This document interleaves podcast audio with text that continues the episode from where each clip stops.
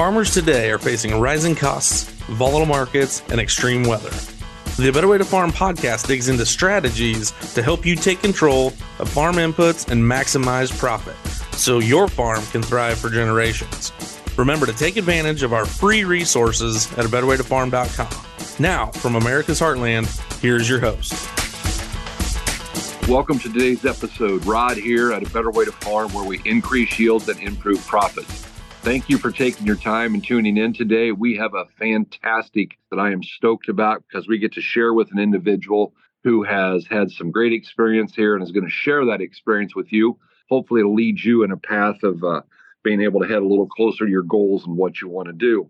We're very fortunate today to have a good friend of mine from over in Indiana who's agreed graciously to give us some of his busy time and be on the call. And I'd like to welcome Zach. Zach, thank you for joining us. Hey, thanks for having me here, Rod. I appreciate it. Well, it's an honor to get to talk to you again. I always love talking to you and your grandpa. It's always a good time, and I just think the world of your family. Zach, let's talk a little bit before a better way to farm. What did your system look like? What did you do for inputs on corn and soybeans? Okay, so soybeans, we did not run any starter at all. It was just local co op came out, spread dry on. We did not soil test except for every four years. It was pretty common around here. That's just what we knew and what we went by. It's you know, kind of how we've been doing it since we started in the 80s.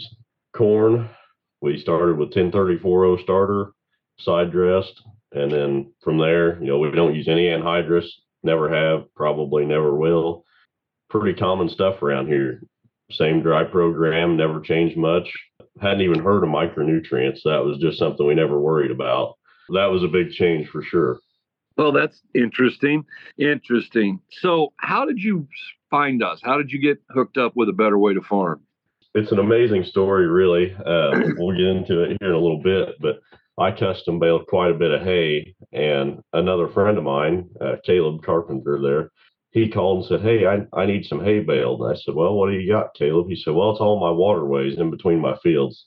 I thought, man, this guy, he's really onto something. I went out there and baled all these waterways expecting weeds. And Rod, it was some of the nicest grass hay I've ever baled. It was two and a half, three bales of the acre. And for anybody that's ever baled hay with a 1066, your arm gets pretty tired backing up, baling two and a half, three bales of the acre. He went on to tell me about everything he used on his crops, how he got started with you guys. And for a minute, I thought this guy was really headed off the deep end there. It all started to make sense. And I knew I needed a change. Well, that's fantastic. What a unique story. I uh, oftentimes that's the way it is. It's a referral from someone to someone else. Zach, let's dive in specifically. And I'd like to talk about your results this year on soybeans only. We may do another call on corn in the future, but for today, I want to focus on beans. And here's the reason I've got so many people who call and they're they're all saying, you know, look, we're pretty happy with our corn. We're at 220 or 260, or I haven't got some guys with 280, 285 bushel corn, but we're not happy with our soybeans. Our soybean yields have not improved in relationship to our corn yields, and we want to know what to do differently. So let's talk a little bit about here. Let's just go through. You did some tests this year, correct? Comparing a conventional system to our system. Absolutely. So we just kept on with our conventional system. The only thing dividing the two farms is a fence row. It's as close as you can get. Conventional system, you know, we just went out, spread some dry last spring, and we just kind of left it be. We were in the same boat as everybody else. We were not happy with soybeans. You know, it was one of those things we put them out there, we get what we get. Nobody really worried about it. Well, I was worried about it. So we went ahead and put in a check this year we put on some in-furrow starter, foliar fed twice, and had some really great results.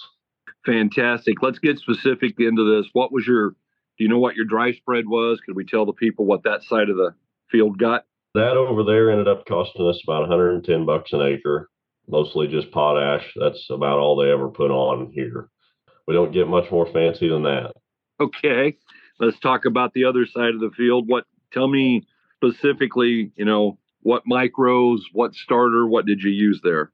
Absolutely. So between the starter and the foliar, we were using 31818 sidekick. We were using some centose, sugar, uh, boron, copper, manganese, zinc. We've kind of seen that across the board. Those are the main deficiencies we've had. It was it was all pretty common to see that in everything we did this year. Okay, let's talk about that. You know, how did you go out into that field? You just walk out there and say, "Gee, I think I'll put on some manganese and some zinc and some boron." How did you determine what you needed? How did you determine how much you needed? Well, we've used that method for a long time. We just walked out there and thought, "Huh, yeah, I think that'll work. We'll do that." Well, this year was different since we started with you guys. Uh, we started from the ground up, literally. We went out there, pulled soil samples. It was cold and snowing. We went out and braved it, pulled them, and got a complete soil test back. That is absolutely crucial. If anybody takes anything away from this, I hope it's that. Please focus on your soil test. That's one way you can improve a lot is knowing what you need. What was your biggest surprise in your soil test? Because I'm guessing that you weren't really expecting it to show you some of the things it did. What took you by surprise? Well, the biggest thing was how low some of the micros were. Like I said, we never really worried much about them. You know, I'd always heard the old saying, "Well, they're in the ground, just use them there. It you don't have to put any on." Well, that's wrong. I I was thoroughly surprised. Okay, can you give me any ideas to the rate, like how much boron, how much manganese, how much zinc did you need? Well, we ended up putting on, let's see, the boron foliar was just under a quarter gallon to the acre. Actually, about all of them were right in that area. We've talked about it before. We don't put boron in the seed trench. Right on. Yeah, no. So restate that. I'm not sure I understood you correctly. Uh, we were putting on about a quarter gallon to the acre of, Of total, of them. total. Okay, okay. So Yes. quart. Okay. Yeah. Yeah, two pints, one quart. That's uh that is not uncommon. How did you apply that boron since you couldn't put it in the trench? Uh, we split that between two foliar passes. Since we don't put it in the seed trench, we just run in furrow on the planter. We did away with the two by two. Uh, Okay. we've we've kind of been focused on focusing on getting it in the seed trench where it needs it. But then we went back with a foliar pass and touched up the boron when the plant needed it the most. Absolutely. And that's kind of critical is that Zach, it's pretty cool to see you be a quick study because a lot of people they struggle trying to figure this out, but that boron needs to be available throughout the growing season and it doesn't translocate in the plant very well. So multiple applications is always better. And I commend you for that. That's part of the reason for your your big success here. Let's talk a little bit about foliar feeding because some people are really scared of that. How hard really was it, Zach? We started with the bare minimum. We just spray with a tractor and a three point mounted sprayer. We don't cover as much as some of these guys do with a with a self propelled ground rig, but you start with a soil test from the ground up, get your recommendation. It's a cakewalk. Okay. What time of day did you do your foliar work? So a lot of it depends on temperature. It's really, really critical. One of our good friends, Chris, kind of emphasized that to me, and I I greatly appreciate him doing that. You know, and we've had several conversations about it. You know, spray early in the morning, spray in the evening, but if it gets up around 80 degrees plus, turn the key on the tractor, go play golf, go fish, do whatever you want to do. Just don't spray. go somewhere, but don't go here. That's exactly right. Yep. 86 is the magic number. And when we get there, we are done. And so that's kind of a, a critical component to being successful here with that. So you foliar fed two trips. Is that what you said on your beans?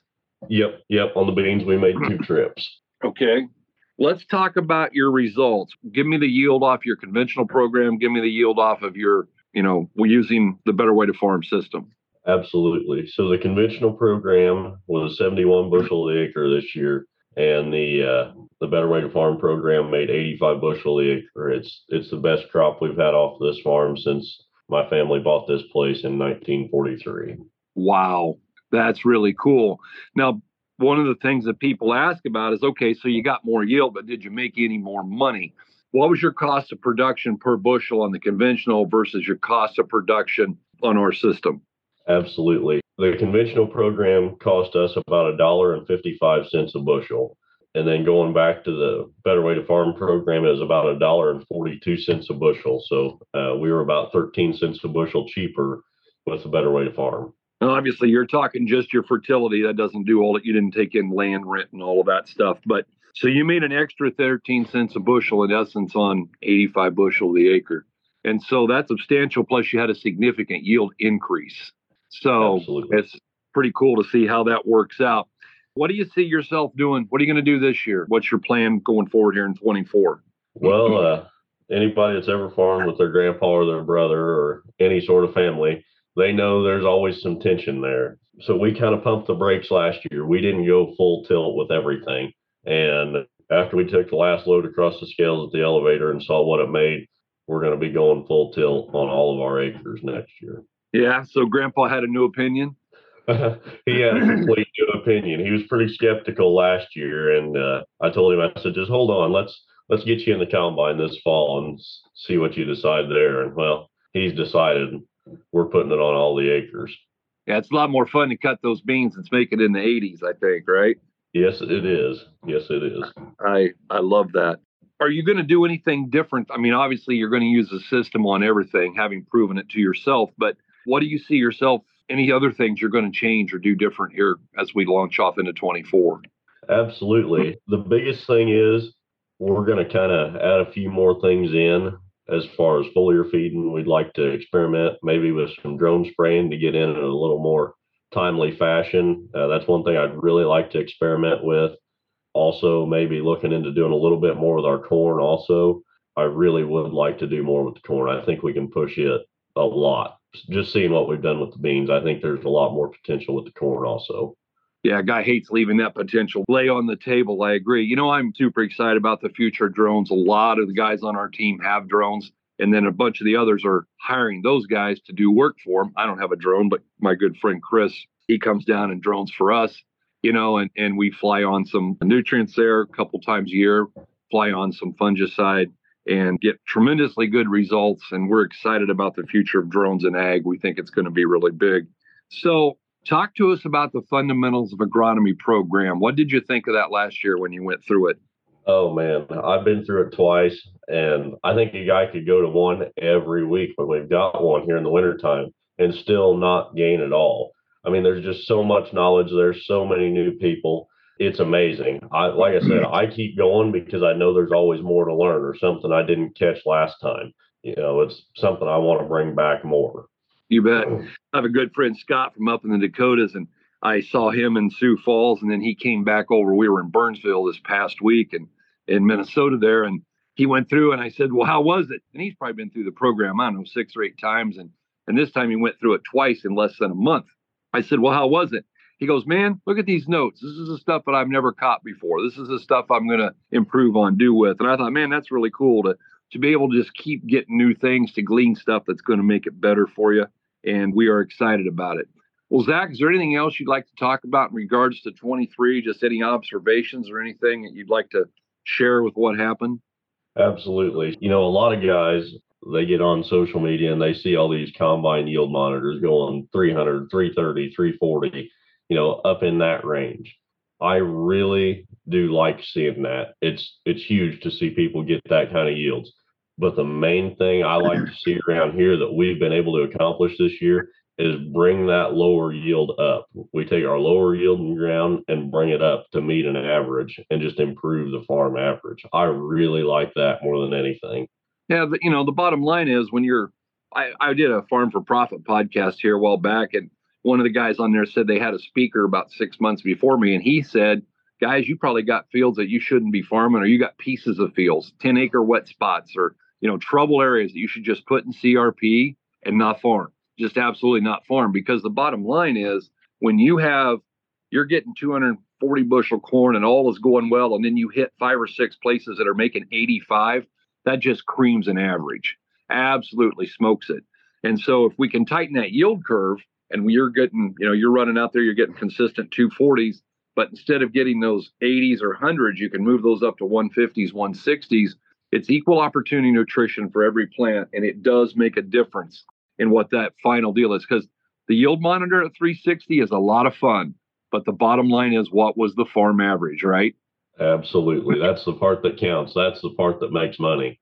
So I'm going to be anxious next year. I want to next year we're going to reconvene, Zach. I'd like to do a, a show where we talk about your farm average in 2022 and your farm average in 2024 when you go to the full system so we can see both corn and beans. That's going to be a lot of fun to see uh, what happens here as we go on. Well, Zach, one of the questions that sometimes people will ask, they, they tend to do it on the side. They get around someone that works with us and they wait till no one's listening. So I'm going to go ahead and ask it. You can just address this.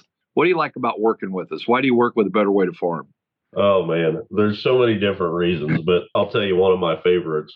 I was getting ready to go foliar feed and I had a question that I really needed answered. So I called one of our good friends, Mason, there on a Sunday afternoon at 4:30, waiting on it to cool off so I could go spray. And he answered the phone on the first ring. Absolutely love that about working with you guys. It doesn't matter what time it is or who I call. If I've got a question, somebody's going to answer it, and it's right here at our fingertips. Uh, I mean, the bottom line is, I know I can remember when I was a kid. You're a lot younger than I am. I'm closer to Grandpa Fred than I am you. But you know, I can remember when I was a kid that our local grain elevators they stayed open 24 hours a day. We weren't getting near the yield that we're getting now, but they in the fall, man, there's somebody there all the time. The retailers on the on the fertilizer side, you know, they worked all, you know, they work late at night and they work weekends and they work, you know, Saturday, Sunday, whatever. And now I see these guys on Memorial Day take a three day weekend, and it's just like, dude, that's not our business. You know, that that the farmer don't take a three day weekend. He ain't going to the lake. Take and then maybe they take an extra day on the front and an extra day on the back, and all of a sudden it's five. And so yeah, that's important. And our team is uh, pretty good at answering the phone and getting back to you, trying to get you those answers. So well, Zach, we really appreciate it, dude. I know that you're busy. I don't want to eat you up for time. One last time, there's going to be a whole bunch of these fundamentals of agronomy trainings across the U.S. here in January and February. One more time, what would you tell the people if they're thinking about going, they can't decide if they should or shouldn't go invest two days in this? What would you tell them? I'll tell you, we've got a fleet of dump trucks on top of mm-hmm. farming. And the knowledge I gain at a two day fundamentals of agronomy program, no matter how many times I've been to it, turn the key on that truck, leave it sit. Turn the key on the bulldozer, leave it sit. Go to that training, please. I encourage you to do it. I promise you will bring home something that'll improve your operation. Good advice. I appreciate it, Zach. I'm going to wrap this thing up. We'd like to say thanks to Zach from uh, over in Indiana for hanging out with us here for a while and sharing what his results were. Guys, if you're interested, you want to talk to Zach, I, you get a hold of me and I will make sure that that happens. We can do a three way call. You can ask him any question you want. Or if you come up to one of the uh, fundamentals of agronomy, you never know. He might just be sitting there. Get a chance to meet him and talk to him. So we appreciate you tuning in. We thank you for your time. As always, we hope you are having a better day. You're listening on the Verbal Crowd Network. Find more great shows at verbalcrowd.com.